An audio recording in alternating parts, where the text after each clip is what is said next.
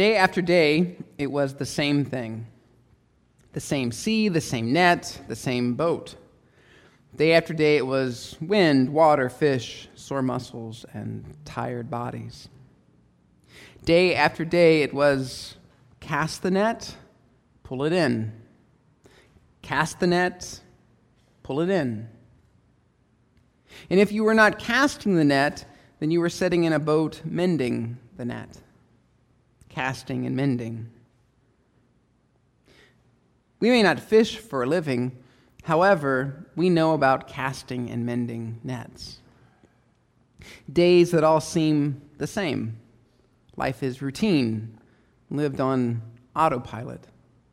Nothing changes. We don't expect much to happen. This is our life. We cast the nets, we mend the nets casting and mending to make a living, to feed our family, to pay the bills, casting and mending to gain security and make it to retirement, casting and mending to hold our family together, to raise our children, casting and mending to gain the things we want a house, a bigger house, a car, a more expensive car, books, clothes, vacation casting and mending to, to earn a reputation, to gain approval, establish status.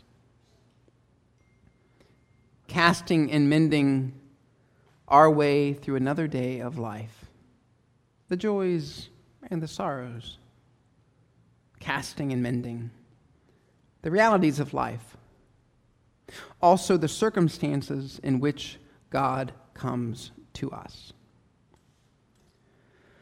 I don't believe those would be disciples, Simon and Andrew, James and John, were looking for Jesus on that particular day.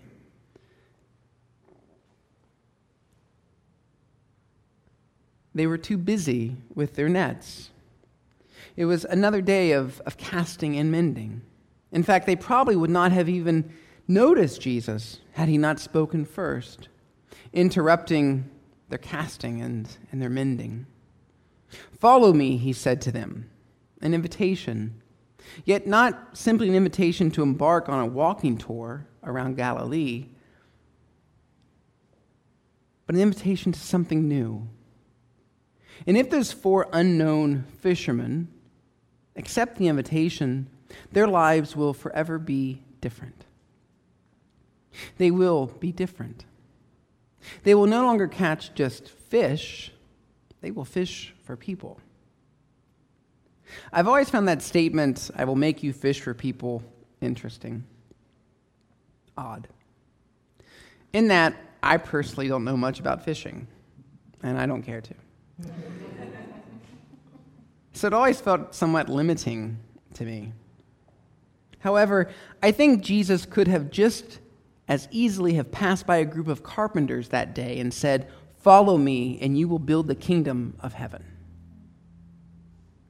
Or to a group of farmers, Follow me, and you will grow God's people. Or to doctors, Follow me and heal the brokenness of the world.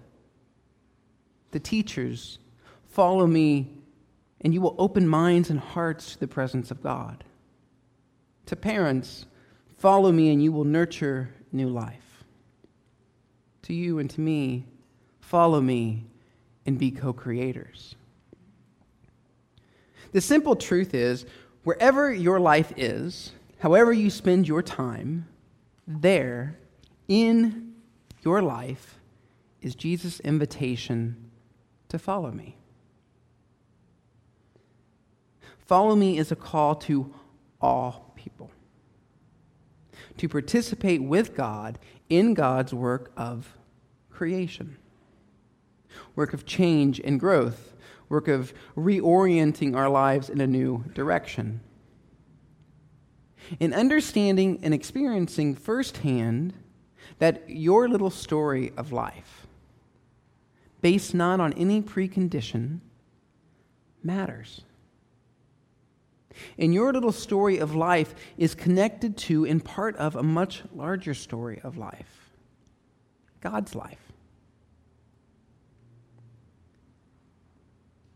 Follow me. And so, as Jesus walked by the Sea of Galilee, he saw Simon, Andrew, James, and John. He interrupts the reality of their lives, their casting and their mending, with an invitation. Mark records no discussion, no questions, no goodbyes. They simply left and followed him.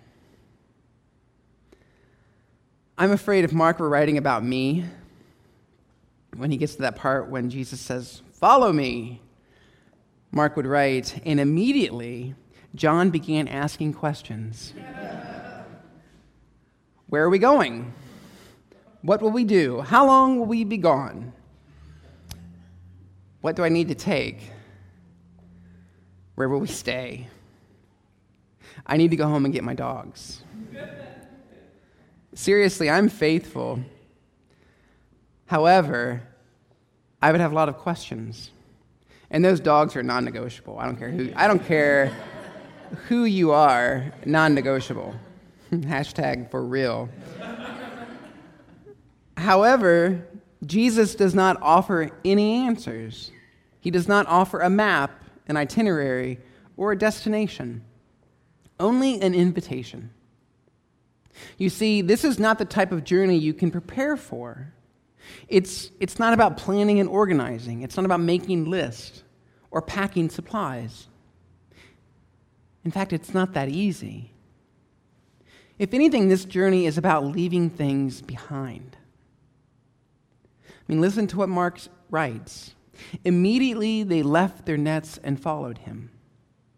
They left their father Zebedee in the boat and followed him. The invitation, follow me, is not only an invitation to go forward, but it is also an invitation to leave behind. To leave behind our nets and our boats and all of our familiar relationships which I believe is the hard part for us. The truth is, we're pretty good at accumulating and clinging to what we know. But we're not so good at letting go. More often than not, okay, always, our spiritual growth involves some degree of letting go. Always. We never get anywhere new as long as we are unwilling to leave where we are. And we can only ever truly accept Jesus' invitation to follow, not by packing up, but by letting go. As many of you know, prior to Stone Village, uh, I served King Avenue Church for, for nearly a decade. And King Avenue wasn't simply my, my church, it was my home. And the congregation, in many ways, my family. Um, and my identity and my purpose were woven into the, the tapestry of King Avenue's life. Honestly, it was difficult for me to see beyond, to imagine life outside of, of King Avenue. Life outside of the comfort the safety net, the day to day life of casting and mending that I knew so well, that I did so well. And in truth, I would have been content to spend the rest of my life there. However, this crazy idea to build a new to build a new church which chased me even in my sleep persisted. And over time, I began to realize that in order to build this new church, it was going to require a letting go.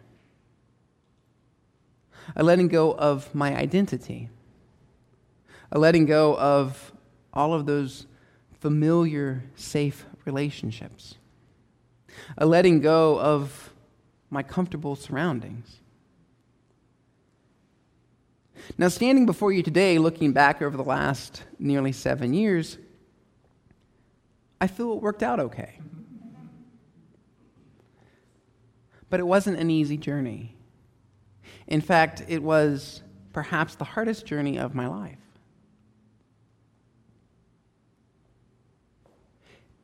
Every unknown step, almost always taken in the dark, felt like it could be the very last step.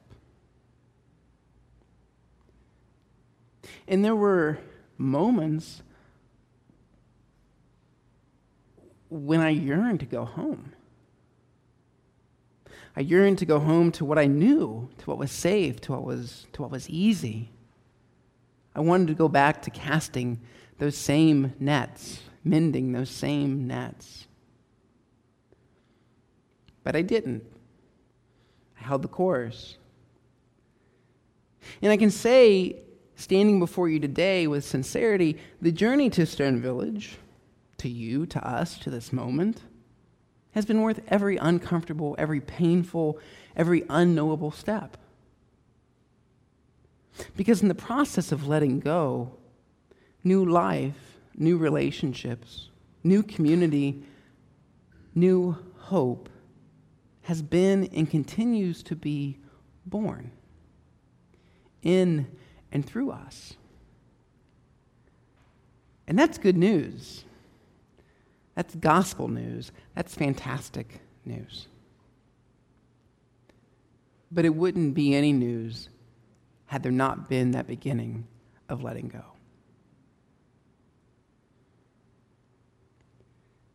We never get anywhere new as long as we're unwilling to leave where we are behind. We let go so our lives may be reoriented. We let go so we can travel a new road. We let go so we may receive the life of God anew.